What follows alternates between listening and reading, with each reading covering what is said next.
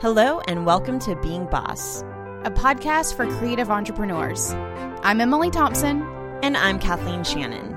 And I'm Hibiscus Moon, and I'm Being Boss. In this episode of Being Boss, we're talking all about crystals for creatives with Hibiscus Moon. As always, you can find all the tools, books, and links we reference on the show notes at www.beingboss.club. As a creative entrepreneur running your own business or thinking about starting one, do me a quick favor. As I mention the words admin and paperwork, take note of all of those unsavory thoughts and feelings that bubble up to the surface. Because at worst, the prospect of dealing with endless paperwork can kill your motivation altogether. And at best, it's just a time sucking pain in the butt. So, our friends at FreshBooks know this and they can help you in a big way. FreshBooks makes ridiculously easy cloud accounting software that's perfect for creatives who need to spend more time creating and less of their time buried in paperwork. You can create invoices in seconds. With two clicks, you can set yourself up to receive payments online. If your clients forget to pay you, FreshBooks, well, they're going to handle the awkwardness with customizable late payment reminders. And FreshBooks can even show you whether or not a client has looked at the invoice you've emailed. So, truthfully, this is only a tiny fraction of what FreshBooks can do to really change how you feel about dealing with your paperwork. To claim your unrestricted 30-day free trial, go to freshbooks.com slash beingboss and enter Being Boss in the How Did You Hear About Us section.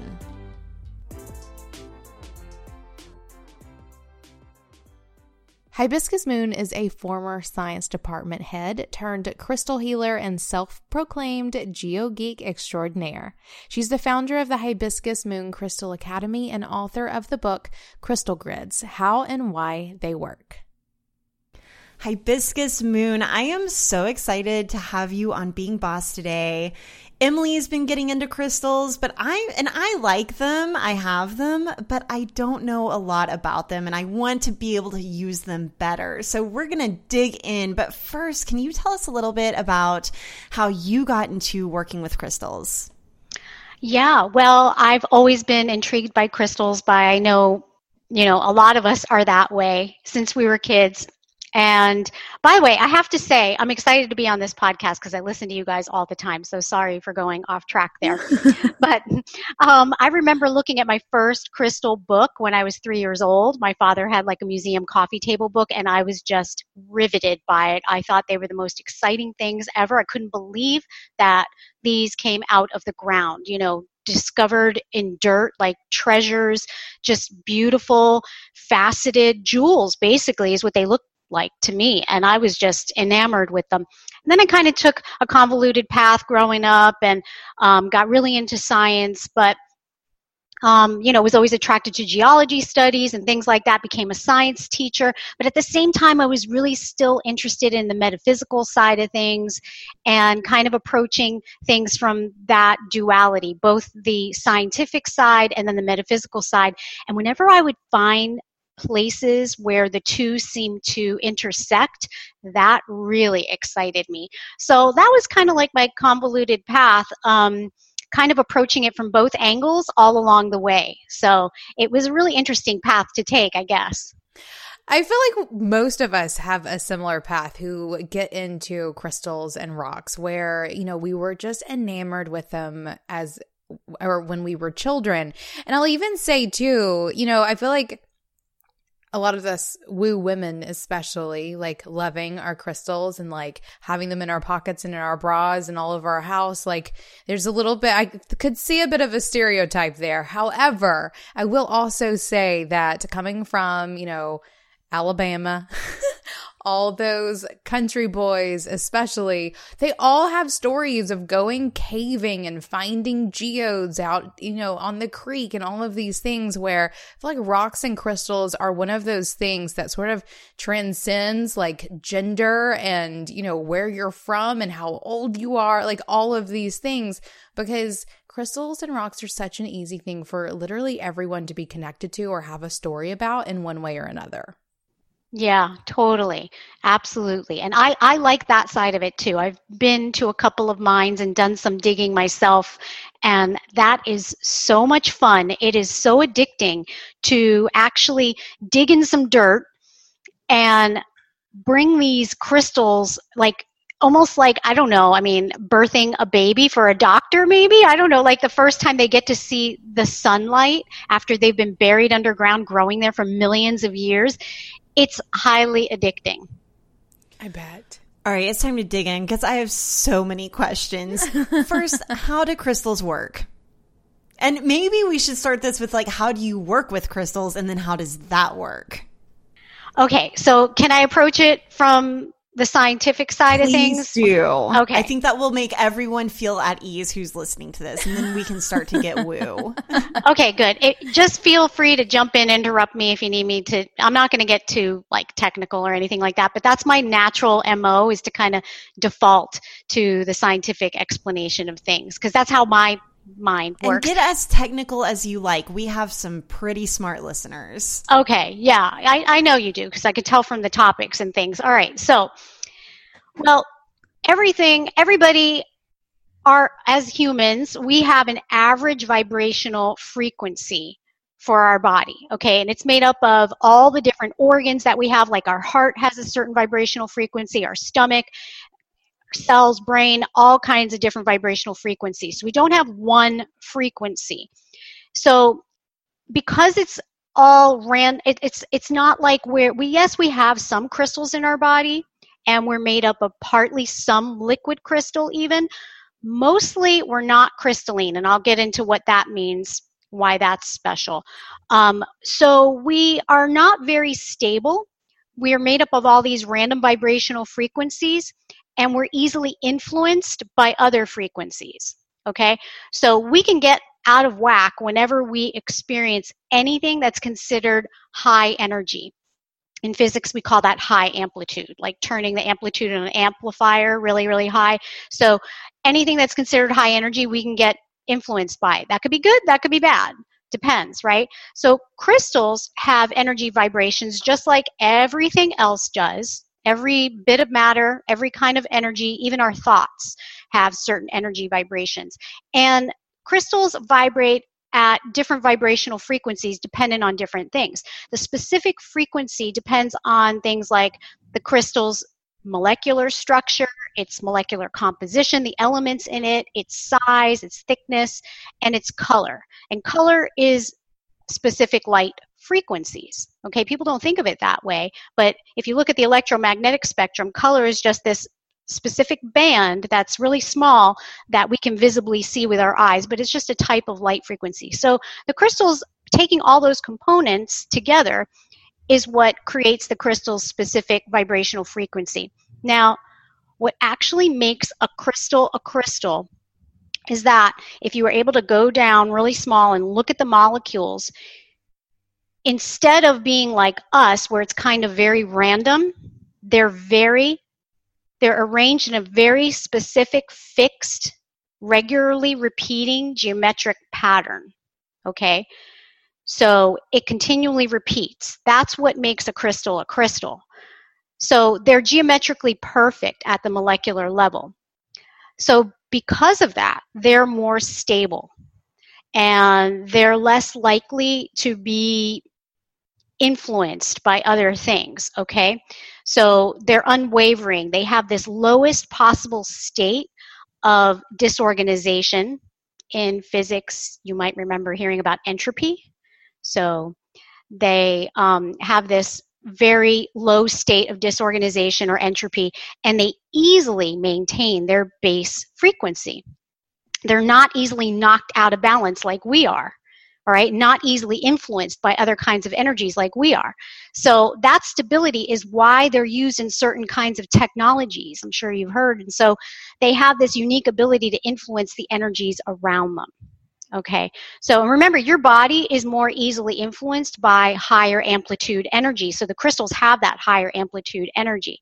And I don't know about you, but I prefer to vibe up with crystal frequencies that are more stable which they are if it's a crystal it's higher frequency so a more positive state of being rather than being like influenced by low vibe or unpredictable yuck and stuck sort of energy i like to call it or being bounced around in like a negativity soup essentially right so you kind of have control over your environment by bringing crystals into your environment, either wearing them on you or having them close by, or there's lots of different ways to work with them. We can get into that, but that's essentially like the summary of how crystals work and why they influence us. I have a question because you're talking about stability of crystals, but then the high energy. So, how does that, how do they have that high amplitude?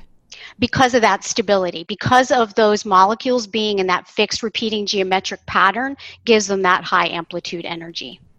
I see. I think that I'm just thinking of this like solid state thing. Whenever I think of energy, I think about something moving around really fast or really loud or, you know, just the extremes, right? Whenever we think about something that's high energy, like our kid bouncing off the walls. And crystals just feel so almost static. They do, but we don't see what's going on on the energetic level. I mean, there's energies all around us affecting us right now that we don't sense in any way, right? But some of them can be measured, some of them can't. I mean, we're being bombarded by all kinds of frequencies radio frequencies, Wi Fi frequencies. There's stuff going on everywhere. I mean, you go like, you wave your arm in the air and imagine if you did that in the pool, the waves that it would create, right? But you go do this, you know, and, and there's waves of energy being put out that we can't sense or see, but it doesn't mean that it's not there. Okay, so let's say you have a crystal the size of your fist, for example. How far out does that frequency go? Like, if I have that in my house, is it reaching my entire house? Is it reaching my neighbors? Or is it like, do I need to set it? Is this why people wear them in their bras and in their pockets? like, how close do you have to be to a crystal for it to have an impact on your own energy? Well, okay, sometimes, so this kind of relates to does size matter, right? So, yeah, does size matter is essentially my question. it does, but it's just one variable, okay? So it's not the only thing that comprises what kind of energy that crystal might have. I mean, because I've heard people say, like, they've got this teeny tiny little peridot and it's got immense energy, you know, and then you would go, well, the size of it, that makes no sense. But that's just one variable, one aspect of it. Um, so yes, size does matter because that is something that is measurable. Um, it varies due to lots of different things. You know, again, the chemical makeup, the composition of the crystal, what kind of specific frequencies it has, and different types of crystals have different types of frequencies. But yes, the size matters because the energy radius, if you just think about it that way, you know, if it's putting out an energy radius around it, it's going to be proportionate to the size of the crystal, right? And it's something that I actually teach my students how to do is how to measure that energy radius. But then there's ways of amplifying it. Like it depends how you're working with the crystal. It depends on what crystals you have working with it. You can create something that I call a crystal grid and bring sacred geometry into it and amplify it that way. Okay, I have a nerd question that I feel like I need to ask you before I ever ask anyone else. Although it's always the thing I ask when I'm like two drinks in and people are asking me about crystals. It's always where I go. So, crystals are formed, you know, in the ground and it's like heat and pressure and all of these things take elements and turn them into other things, crystals. When do they stop growing and are they growing right now? like if you're holding a crystal in your hand, it's done growing, right? Okay. If you had asked me that question, Emily, like five years ago, I would have said, yeah, it's done growing. Once you take it out of the supersaturated crystal solution that they grow in, once you take it out of that environment, it can't grow anymore. Mm-hmm. It's physically impossible.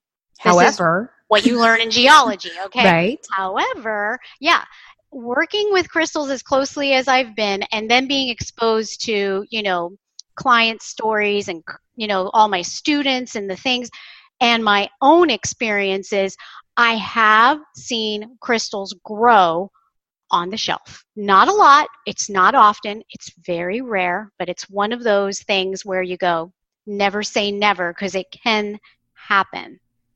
Right. I could see that happening. I haven't seen it happening, or I, I guess I haven't paid enough attention. But knowing the little bit that I do about geology, I feel like maybe it can happen and that freaks me out and makes me super excited. So thank you. That was my nerd question. yeah, I love that question. And you know what? The academics are really never going to publicly admit that they know that that can happen. But i've talked to a couple who have known you know have seen like or you know i swear when i collected that crystal it was like this and i've had it 10 years and it looks different. It's grown you know? But they're not going to publicly admit that because it's kind of like you know a little embarrassing for them. You know the academics how they are so they got to stick to their know, dogma. I- I don't know a lot about academics, but the more I'm learning about them, the more I see they're more afraid of what everyone thinks of them. I don't know. I just yes. see really, yes. and and I'm think they'll lose their job literally. Mm-hmm. Well, I don't want to go off on a tangent about that. Can you give us like a before we really dig into how our listeners can start using and integrating crystals into their ri- rituals and routines and into their life? I would love to just hear maybe even a case study of how you would be affected by a crystal. So, do you have any stories of how you personally have been affected by a crystal, or maybe any of your students have been affected by a crystal? Tons of stories, yes. Um, I tend to be really practical. I, I used to, you know, do the whole ritual thing and get really ceremonial about it and everything. And then I realized you don't have to do that. And that's really not me. It's not something that, yeah, I love it. I love to see it on Instagram and I love to hear about it. But to actually sit down and do it, I love the idea of it, but then I never get around to it, right? And then it doesn't get integrated into my everyday stuff. So I like to do things in real practical ways.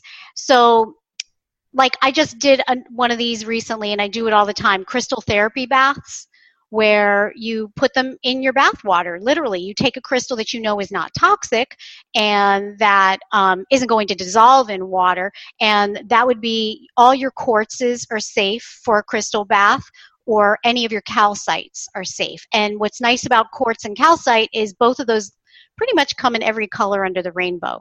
So, whatever it is you want to work on or with, you can find a crystal color to align with whatever you're trying, your intention, and literally plop them into the bath and put them in the bathtub because the water is also highly programmable. It's something that's a great conductor, an excellent energy conductor. Why you don't want to be in the swimming pool when there's lightning, right?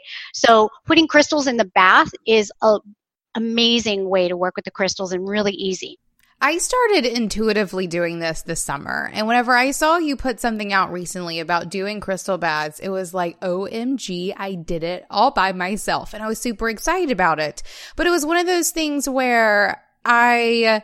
I've been taking lots of baths this summer. For me, they're almost like therapy, which you even called it therapy bath a second ago. And I was using obsidian. So I was putting some obsidian into my bath.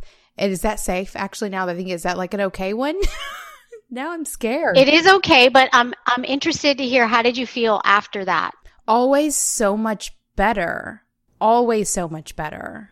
Okay. Wait, so what's obsidian for and why did it make you feel better?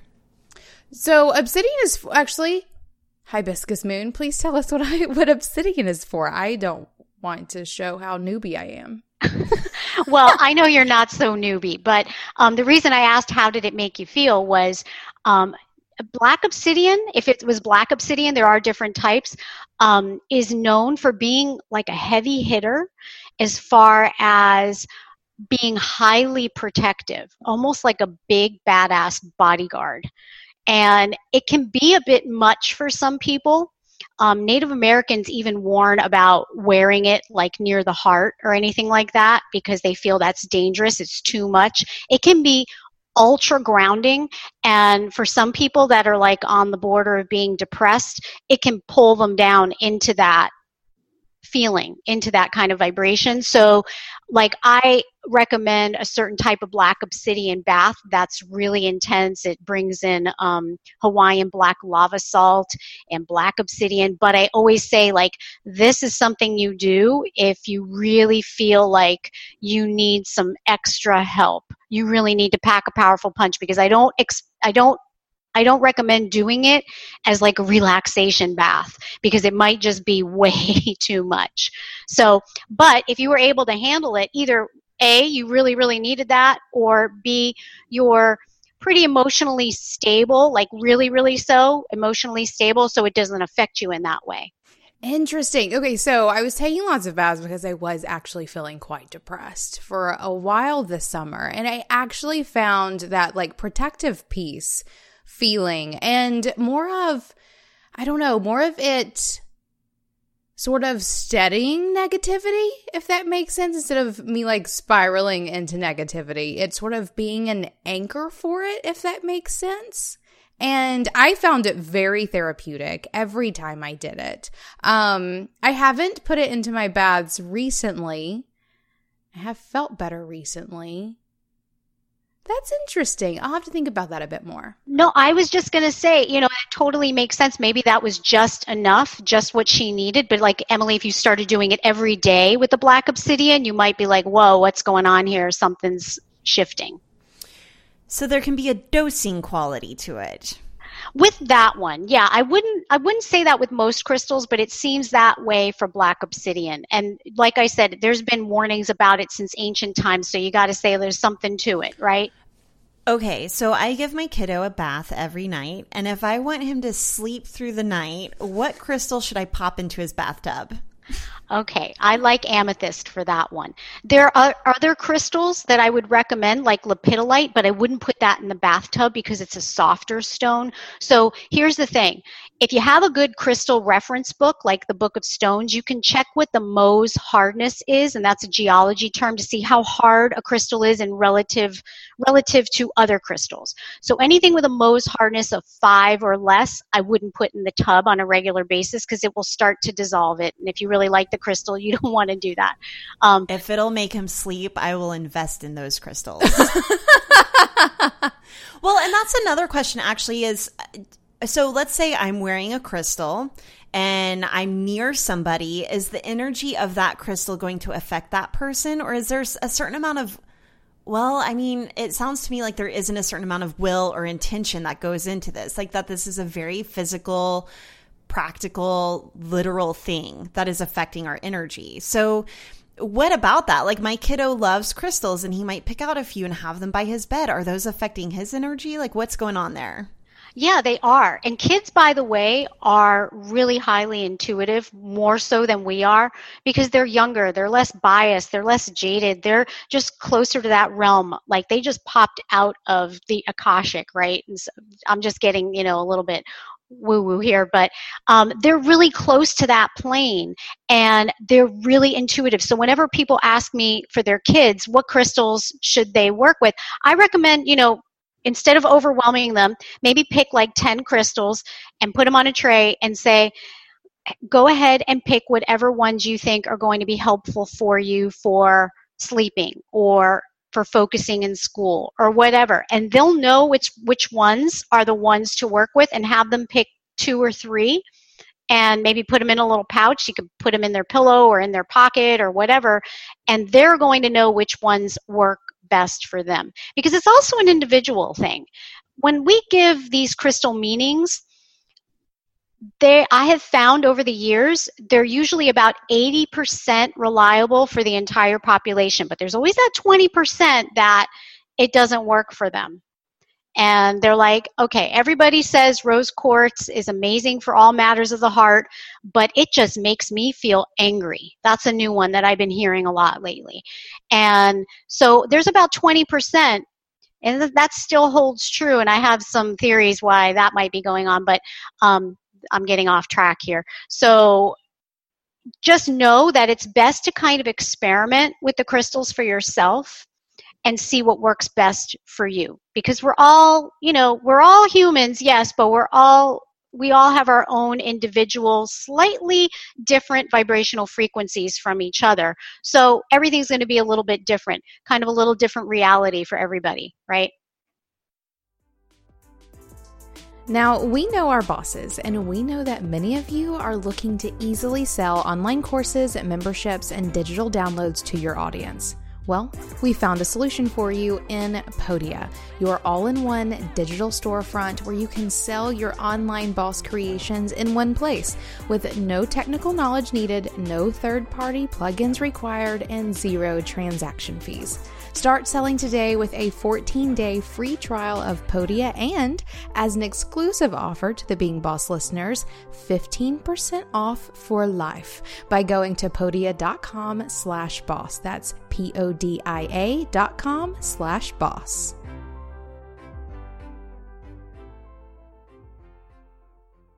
So, the crystals that are in our watches or different electronics, those have an intention and purpose and function. I have no idea what it is. But is it, does that mean that we can then also give the crystals that we're working with a function or a specific purpose to work with? Does that make sense? I have no idea what I'm talking about, so I there might be a better way to even ask the question. well, it, it's not it's a it's a good question because I feel really differently about that. A lot of people will say you need to um, program your crystal. Okay, so what you just asked me, I I that's how I interpreted it. Am I on the right track? Yes, exactly. Okay. I don't subscribe to programming your crystal. Um, I know that's not a popular belief, but I feel like these crystals have been baked in Mama Earth for millions of years, have a specific vibrational frequency in each of them. Even in technology, we use them for very specific purposes because that's been inherently baked into them. And I feel like after 4.6 billion years, Mama Earth's got it figured out. Now I'm going to come along, the measly little human, and I'm going to program that crystal and tell it what it's going to do. For me, I'd rather just approach the crystal without a bias and kind of figure out how I vibe up with that crystal. How does it affect me personally? You know, and then go from there. There's there's 4,500 different minerals. So there's going to be something out there for you. And there's so many books on the subject on what crystal's good for this you know so we can always start there and then experiment from there. So it doesn't have to be really difficult but this whole idea of programming the crystal i really don't subscribe to it. If it works for you out there you know or for you personally then keep on going with it. You know don't let anybody tell you nope that doesn't work. But it's just not something i personally feel strongly about at all all right, I have some questions around tuning into the crystals because we just went into several different areas of how crystals can and do work and, and what that can look like. But what if someone is listening to this and they're like, really? Or maybe they like think that crystals can do it is just uh, rose quartz feels no different than a black tourmaline to them. How can someone tune into crystals? Okay. So I'm going to say this. If someone is highly skeptical and they're like, this does not work, this is all a bunch of hooey, come on, it's probably not going to work for them because the placebo effect is very, very real. Even in medicine, if you go in for a procedure and you're like, you know, or this thing is not going to work, you know, it, it probably isn't going to because you're so against it. That's your reality that you're creating, right? However, some things are so intense that it's going to have an intense energy exchange with you, even if you have that skepticism. So I just wanted to preface that by saying that. But a good way to just tune in with a crystal, especially for people that are like really have a hard time with it. Like I consider myself energetically dense. I don't walk into a crystal shop and hold a crystal and go, whoa, that one's so, I feel the energy. Oh my God. Or I can't go in here. I need to leave. Oh my God, this is too intense. I hear that all the time. And I used to be really jealous. Like, well, that's not me, you know? But I've found my way around that, obviously, and I work with the crystals just fine. Not everybody's like that. Some people are really energetically sensitive, and some of us are energetically dense. So, there's other ways you can tune in with the crystals. One way that I love is to do a crystal meditation. So I try, I don't do it every day, but I try to do a meditation every day and I almost always bring a crystal in with me. I'll usually work with one specific crystal for a little while until I just feel like I'm good with that one, or, you know, time to move on to something else or work with something else. Lately, I've found selenite to be one of my favorites. I really, really love it. Um, it helps me focus and calm down and just stop the monkey chatter in my brain. Um, amethyst is a really lovely one to work with during a meditation. But I feel like whether you do a guided meditation or a silent meditation, it's a really good way to tune into the energy that you're receiving from the crystal. And another thing that I always say is that you're not necessarily always going to get the energy or the message during the actual meditation. It might come in later, like in a dream that night or in themes throughout the day, you know, things that happen, something you found on the sidewalk while you're walking to your car. And if you were to journal over a three or four day period while meditating with a crystal for the three or four day period, you'd probably see some really strong themes come up. And when I say meditate, I don't mean you need to sit down for an hour. You can do as short as five minutes. You can do 10 minutes, you know, something practical that you can work into your day. And what so other than journaling and maybe seeing cons maybe seeing themes coming up often, what else should you look for when maybe you're meditating with a crystal for several days? Like if it's the right crystal for you if it's the wrong crystal if it's working or not like what should you be looking for to i don't know see see how that's working for you well, some people get really clear messages like, oh my gosh, I got this message that I need to set up firm boundaries and I need to really work on that. And they got a really clear message. Some people work with a crystal and they're feeling really uncomfortable the whole time and uncomfortable stuff is coming up for them or they get the heebie jeebies and stuff like that. So some people get really clear stuff. And when you say if you're you almost need to know what your intention is when you're sitting down with the crystal. Are you doing this just to figure out what the crystal has to share with you, or are you doing this to specifically work on, say, prosperity and abundance? You know, um, it depends what your intention is when you're sitting down. If you're open and you just want to see what the crystal is about, then that's almost nice because you're bringing no bias to the table, right? If you have a specific intention on something you want to work on, like uh, self love. You know, you might want to start with a crystal that you know has usually, for most people, that correspondence, like rose quartz. And try it out for three or four days. If you're not feeling it and you're not getting that self love vibe from it, after the four days, then I'd say switch to something else. Try pink tourmaline. You know, you might be in that 20% where it's just not going to work for you. You got to try something else, something more potent, something more powerful, or just a different crystal. I feel like I'm energetically dense whenever it comes to crystals. I'm like you, Hibiscus Moon, where I'm not going into a shop and just feeling overwhelmed or holding certain crystals, but I have found that I have preferences. And so I'm always drawn towards crystals that like smoky quartz is probably one of my favorites and I don't unless I have a reference book in front of me I don't really know what that means and I'm always attracted to more earth toned crystals well that's funny because they all come from the earth, so they're all earth toned, right? But what we traditionally think of as earth toned, so greens and kind of some um, oranges and blues is what I'm really attracted to. And so I just trust those preferences. And probably one of my most surprising tuning in stories that I've got is I was once in a shop and I thought, I'm just going to be open to whatever and see what pops out to me even through the lens of what do I like today? And I picked up one that was white with little black specks in it. And I was like, huh, I'm, I'm feeling this one. Just, I like it. I'm going to go ahead and get it and then see what it means. And I can't remember the name of the crystal, but it helps with sleep and insomnia, which is something that I regularly struggle with. And um, it was so funny too because my little kiddo struggles with that as well. And he's part of what keeps me awake at night. And he took the crystal and hid it from me. And I was like, oh my gosh, this is so typical of you that you're going to get in the way of the thing that's going to help me sleep. But I was just so surprised by that because it wasn't something that I would usually be attracted to. And it was exactly what I needed.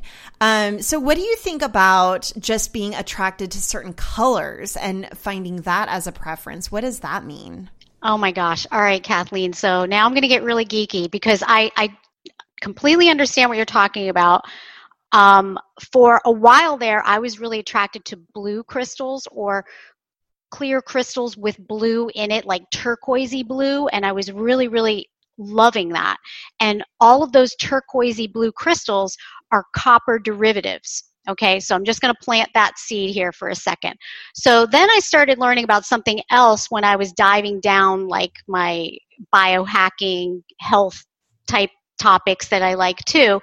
And um, there was something called a mineral testing kit that you can use to see what minerals you're deficient in.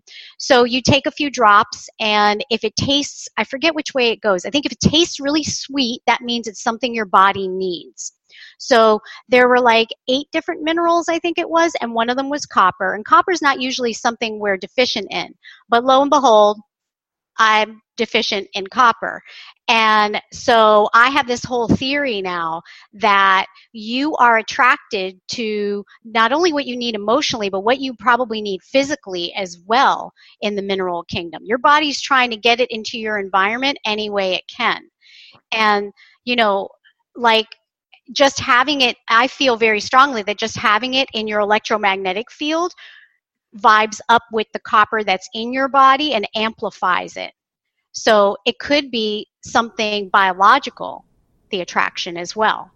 That is so cool. That is so cool. And I agree with this idea of going at choosing rocks intuitively because I think just like, I don't know, tarot cards or even like business, like anything, people can put so much pressure on themselves to understand everything before they dive into something. When I think that we all need to practice a lot more trusting our intuition when going into anything. And crystals for me has been one of those areas where I can do that. Where just like Kathleen, I'll walk into a shop and just see what I like that day. And then very or quite often, whatever I choose follows me around around for a while. I'll see really great pieces of jewelry or I'll be gifted one. And so I'll end up collecting the same kind of rock over a couple of weeks after I first choose it or notice it. Um, and I think that, I think that whenever we can open ourselves up to things like crystals in that way, um, maybe it gives us more copper in our blood or whatever it may be. But i think it definitely invites in you know some of that synchronicity that makes us all feel like life is significantly more fun and enjoyable than if we were just walking around poo-pooing on all the rocks exactly. But at the same time, like, is there a place where we need to be cautious? Like, for example, herbs is kind of this way where I like seeing what herbs or teas I'm attracted to. And oftentimes I am attracted to the ones I need for a specific reason. So I remember even when I was young, I had a lot of stomach issues. And I always remember popping a peppermint would make me feel better. But I didn't know that peppermint was actually something that helps with tummy problems, right?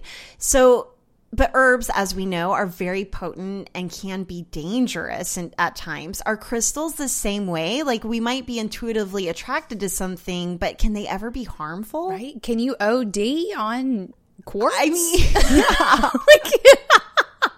like, okay, so I'd say for those of us that are really, really grounded people, probably you're okay as far as ODing on crystals.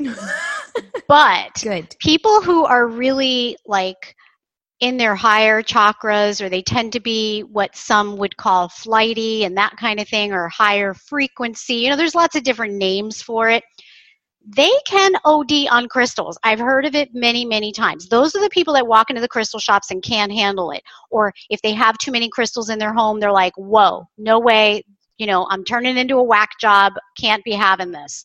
Um, so there is that caution. So just be mindful of that.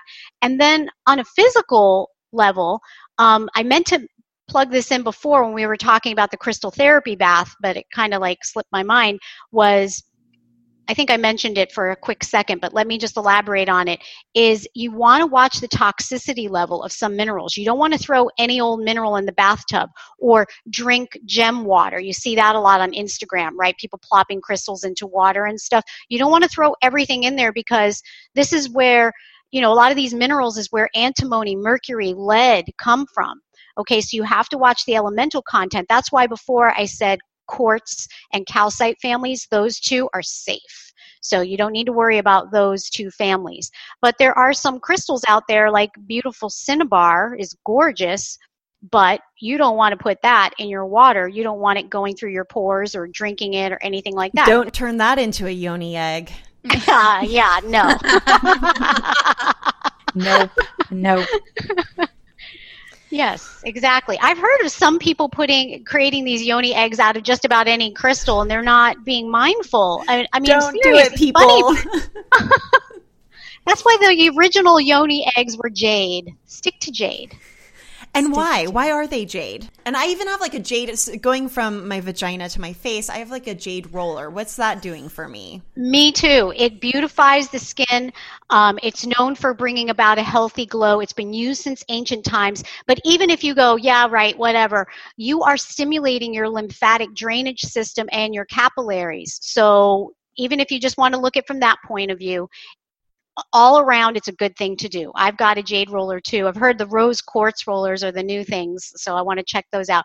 And back to the yoni egg and i'm no expert on the yoni egg or anything like that um, but jade is known for being a, a mineral that enhances and invites in good health and strength and vitality. And the whole purpose of that is to bring health, strength, and di- vitality to the Kegel muscles, right? So, um, plus it's a safe mineral. So they've been using it for thousands of years. If it ain't broke, don't fix it, right? totally. let's let's bring this back to the creative entrepreneur, the freelancer. Hold on, I have oh. one more nerd question. Okay, okay. Can I ask one more nerd question? So something that I run into often, and I especially see this on Instagram a lot, and especially like those crystal accounts with, you know, tens of thousands of followers with all these people, like people will get in there and get a little ranty sometimes about, um, about responsibly harvesting crystals from the earth. And this is something that I think about a lot as, you know, as I'm buying crystals to sell at Almanac, especially, like I don't want to be responsible for the depletion of resources. However, my own mindset has shifted around this idea of Mother Earth is creating these beautiful things that have the ability to like help and heal human energy, anxiety levels, even perhaps, and, you know, really create vitality and health. It's my somewhat belief that the earth is probably okay with it. with crystals coming out and being spread around the top of the earth as opposed to under the earth. But surely there's a way to do it responsibly. There is. I don't want children in the mines for sure. Like there are tons of things around responsibility, but I want to ask spe- specifically you around what do you think about crystals being dug out in completely responsible ways? Okay. So I ranted about this on my blog a while ago because, okay, hopefully I'm, I'm not going to get too ranty here. I'm not. Okay. So um, there, there are miners out there who are irresponsible, straight up. It happens. You know, they're greedy. They're blasting some crystals out of the ground that didn't used to happen. There, some areas are blasting specifically just to get specific minerals out of the ground. Okay and collectible crystals. I'm talking about that, okay, because there are ores where they're collected for economic purposes. Most crystals that we like to collect, you know, like the fluorites and um, carnelians or whatever, the, those blue minerals I was talking about, those copper derivatives, most of them are byproducts to huge ore operations. So they're there to mine something else like copper or silver and these minerals that they're finding alongside it are byproducts of that ore. Okay. So they're just like there's something called the miner's lunchbox. So the miners would come to work and they're there to mine the silver and they're mining the silver, but at the same time they're finding all these fantastic mineral collectors pieces and they'd put them in their lunch boxes and then sell them off at the gem shows okay? I think there is nothing wrong with responsibly mining minerals. You know i've like i said i've been and mined in a couple of places and you're getting down and dirty and scratching at the earth and pulling crystals out of the earth and i do feel like it's a gift from mother earth to us. You know like there's so much more within her crust and lower. Um, in some places, there's these pockets that we're never going to find in our lifetimes that are there growing. It's all part of the rock cycle, okay? Now, what we should be mindful of is the huge blasting that we're doing for blood diamonds and the ores that we use in all of our technology. So we're all of us that we're listening and watching right now, you know, those of us that are tuning into this podcast, we're all contributing to that.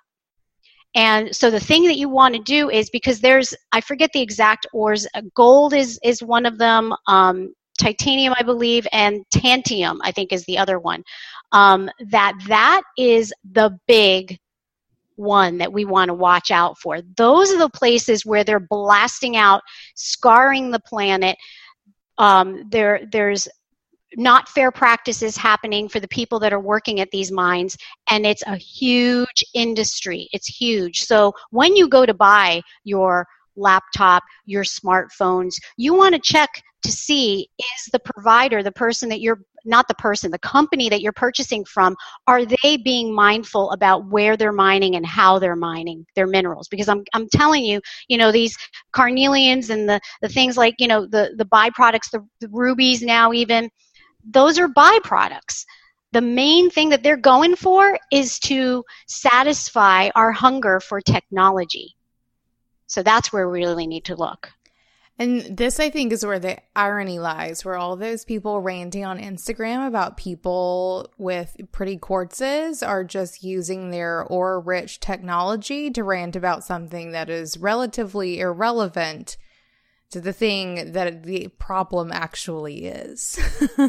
That's exactly right. That's for the most part the case. Like I said, there is a few rare cases where some places they're mining specifically just for that mineral, but for the most part, it's it's a byproduct to, to a way bigger issue, a way bigger problem. Sure. Okay. Thank you. Yeah. Now you can go to creative entrepreneurs. Okay, back to creative entrepreneurs and small business owners who want to integrate crystals into their work and life. What are some good ways that they can do that? So, is it, and maybe we can get into specific crystals that are good for specific reasons? I brought some. Can I show oh, them? Perfect. Yes. Okay. Okay. So, um, but describe them too for our listeners who are just listening.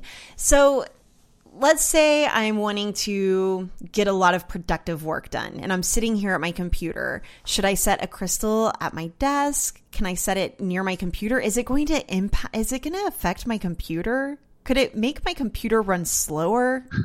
this is a genuine concern because I feel like my energy, this is kind of off topic, but I feel like my energy sometimes messes with electronics a little bit. So I don't need anything else jumping in and messing with them. Yeah, no, totally.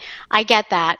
Um, and honestly, this isn't going to be real neat and easy and practical here because I don't like keeping most crystals near my computer.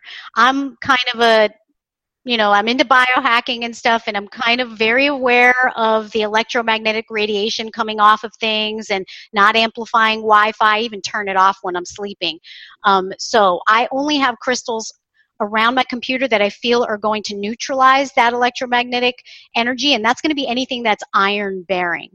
So I have black tourmaline near my laptop at all times. I also have this shungite sphere near my laptop at all times, and, black tourmaline is really gorgeous. Um, it's very black, it's shiny, and it grows shiny. Um, it'll have these little spindly pieces in it. Sometimes they're kind of shardy, um, and it might have like some terminations at the end. And that's a great crystal just in general for neutralizing negativity in general, whether it's people's energy or it's energy from a laptop or some kind of electronic device. The shungite is almost pure carbon. There's some kind of shungite that's known as noble shungite and or elite and it's almost silvery and it's very very pure and that's really good to have um, near your electronics or near your router something like that to neutralize that electromagnetic field but back to kinds of crystals that we want to use for creative entrepreneurs of which i am one I have certain favorites, but I don't keep them near my computer.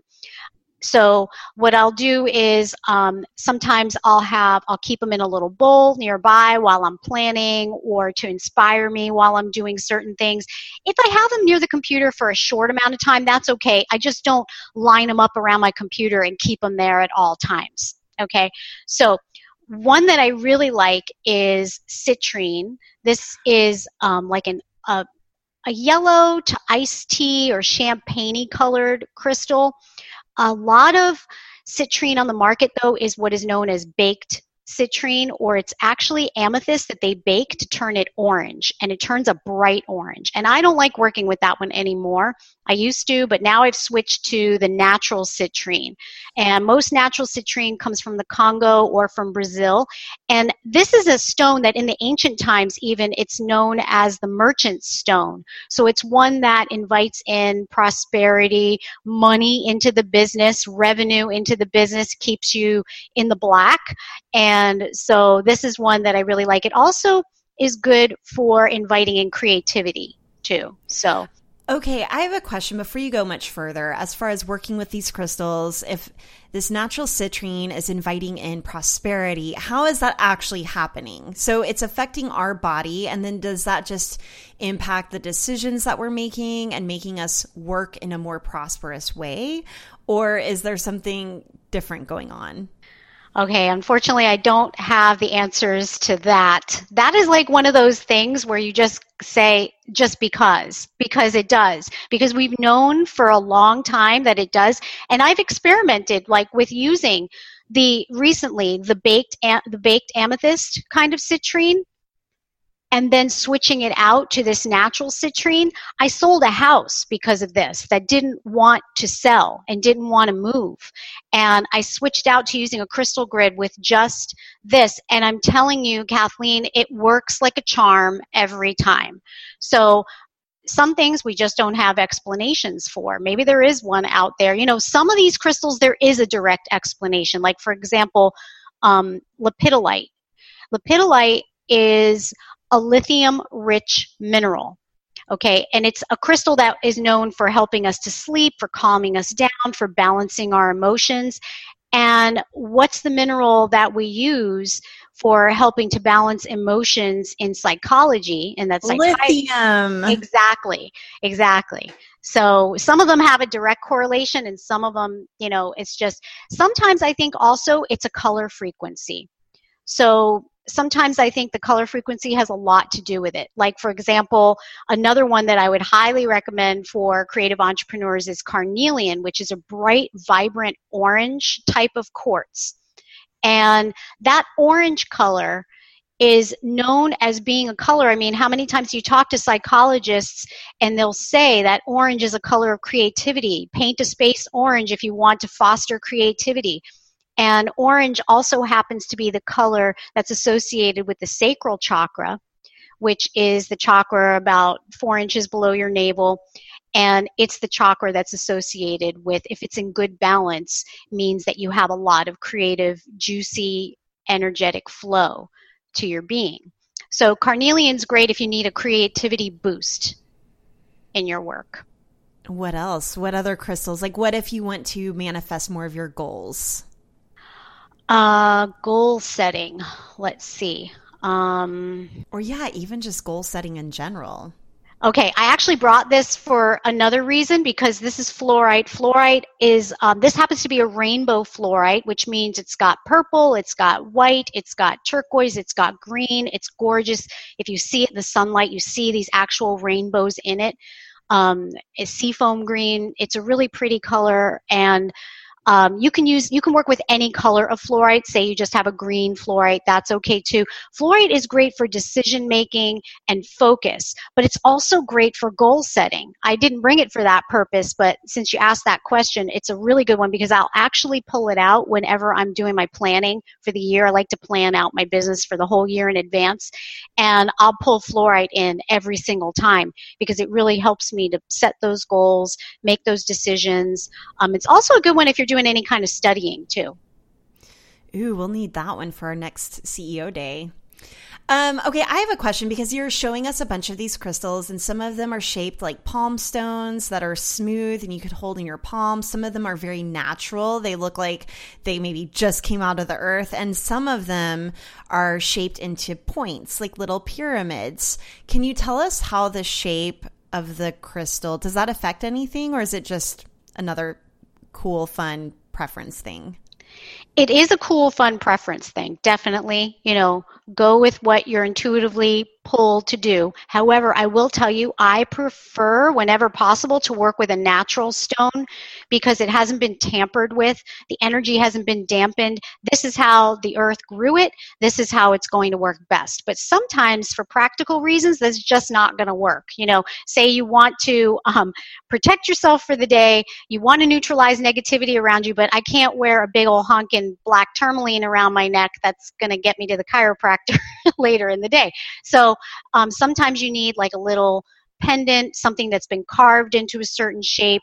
Um, for example, fluorite. The reason I have a fluorite I would call this a tower. Fluorite does not grow in natural points. It grows in a mass or it grows in octahedrons, which is like if you had two pyramids stacked on top of each other. It does grow naturally as that. It beautifully expresses the sacred geometry inherent in it. Um, but if I want to use the energy of a tower to transmit an intention in the center of my crystal grid. Now i know i'm getting really kind of this is this is kind of the stuff that i like to do but i need a certain shape for that. And so they will carve pretty much any crystal into different types of shapes to do what you need you know? So shungite again collect it in masses. But if you want it to express or transmit its energy in all different directions, a sphere is the ideal shape for that. So, for practical reasons, sometimes you go with a shaped crystal, or you just like it. Um, and but, like I said, if at all possible, I prefer to work with it in its natural state. What crystal would you use if you were speaking, like doing some public speaking, and you're freaking out and just need to get calm and centered and articulate? Okay, I really like the light blue stones for that. So aquamarine or blue lace agate are really good choices for that because they really help to calibrate your throat chakra and to express what you need to say in a way that's heard by others and be articulate, just like you said. They're great for that. So, is there a connection between the chakras and the colors of crystals that we choose? Can we really kind of do that? If we want to take the next level of intuition to picking out a crystal, but aren't we don't have an encyclopedia in our heads? You know, I know my chakras, so can I start using that whenever it comes to picking out crystals to work with? Yeah, that's one that I recommend. That's a way that I recommend all the time, you know, to start out is if you know your chakra colors, there's seven colors to the rainbow. It starts with red at the base and you go up to light violet at the crown. You can just work with the colors and yes, definitely go to the crystals because it works every single time. There's a few exceptions, but you really don't need to worry about it. Like if you want to take citrine with that yellow color, it's going to align with your solar plexus chakra, which is yellow yeah. Makes it easy. All right what about storing your crystals? Is it like bad juju to put all of your crystals in one bowl together or do you need to keep them separated? Like how do you how do you put your crystals around your house without having them all around your house? That's such a good question, Emily, because mine are all in one bowl. And now I'm just imagining all of their little energies like fighting with each other. Like, what if some of my crystals hate each other and I've got them all in a bowl together? okay, I've heard this one a lot there i don't feel like any of them are fighting with each other or there's any kind of bad juju like oh no you didn't do that. You didn't put rose quartz next to your fluorite. Oh my god your house is going to you know get eaten up by a sinkhole now. I don't feel like any of that's the case except for like i said before those people who are too energetically sensitive for dealing with too many crystals in a room that you want to be mindful of if that's you. But if not I've got my crystals everywhere. I mean, if you could see what's going on in my house, they're all over the place because I'm not affected by that. Um, I do have a bunch in a bowl right here next to me. I don't worry about what crystals are together. The only time I would say to be mindful of that is say you have a space that you're working in and you're trying to infuse it with a certain type of energy. You don't want two crystals that are going to kind of cancel each other out. So if you're trying to create a creative, energetic space, carnelian would be a great choice but i wouldn't couple i wouldn't fill it with carnelian and say um, lepidolite because like we said before lepidolite is for relaxing and calming down. So it's kind of going to be which is it? Do you want to calm and relax or do you want to get energized and creative? You know like what are you trying to do here? It's going to be like a tug of war you know what i mean? But nothing is going to explode. Your crystals are not angry at each other kathleen well, I have learned so much and I want to learn more. So, where do I go to find out more about you and your work? Oh, thank you. So I have um, a sacred spaces, like kind of a, a, guide on creating a sacred space using crystals. And I've created a really nice kit for that um, with a private video of my own sacred space and a meditation and an ebook that takes you through how to do it step by step. And you can just go to hibiscusmoongift.com to get that. Thank you. And finally, what makes you feel most boss? Okay, so um, I guess that I've trusted my crystal path wholeheartedly and just, you know, when the doors were opened up, walked through. And I realized huge transformations through working with crystals for myself. And it allowed me to create the exact reality I was seeking to manifest. And it's funny because at first I didn't realize that's what I was setting out to do. I was just kind of walking through the doors that were being opened up for me through working with the crystals. So, but now from doing that, I realized, wow, okay, that was the path I was supposed to take. And it's brought me to this amazing place through those transformations. And I get to be in service to others. And it's allowed me to, to create this amazing business that I absolutely love, and I get to witness these huge transformations for other people too. So I guess that's that makes me feel pretty boss. Doing the work. I like it. Thank you so much for coming to talk to us about all these crystals. I do have to say too though before we like let you go that you talked a lot about crystals, but you are also a total boss. Like we didn't talk about your business at all and what it is that you actually do for a living. I think we'll have to have you back to talk about some of that and some of the things that you're building and creating and the types of things that you're nurturing in your business. But for now, I super appreciate you coming and informing all of us about how to use crystals first. And we'll talk about business later.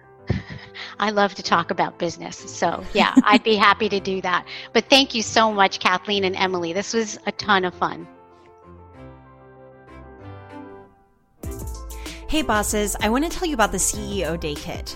The CEO Day Kit is 12 months of focused planning for your business in just one day.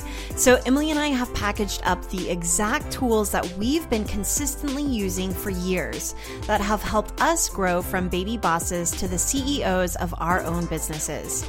Gain clarity, find focus, get momentum, prioritize your time, make better decisions, and become more self reliant with the CEO Day Kit. Go to courses.beingboss.club to learn more and see if it's a fit for you and your business. Thank you for listening to Being Boss. If you're looking for more help in being boss of your work and life, come check out our website where you can find episode show notes, browse our archives, and access free resources like worksheets, trainings, quizzes, and more. It's all at www.beingboss.club. Do the work, be boss.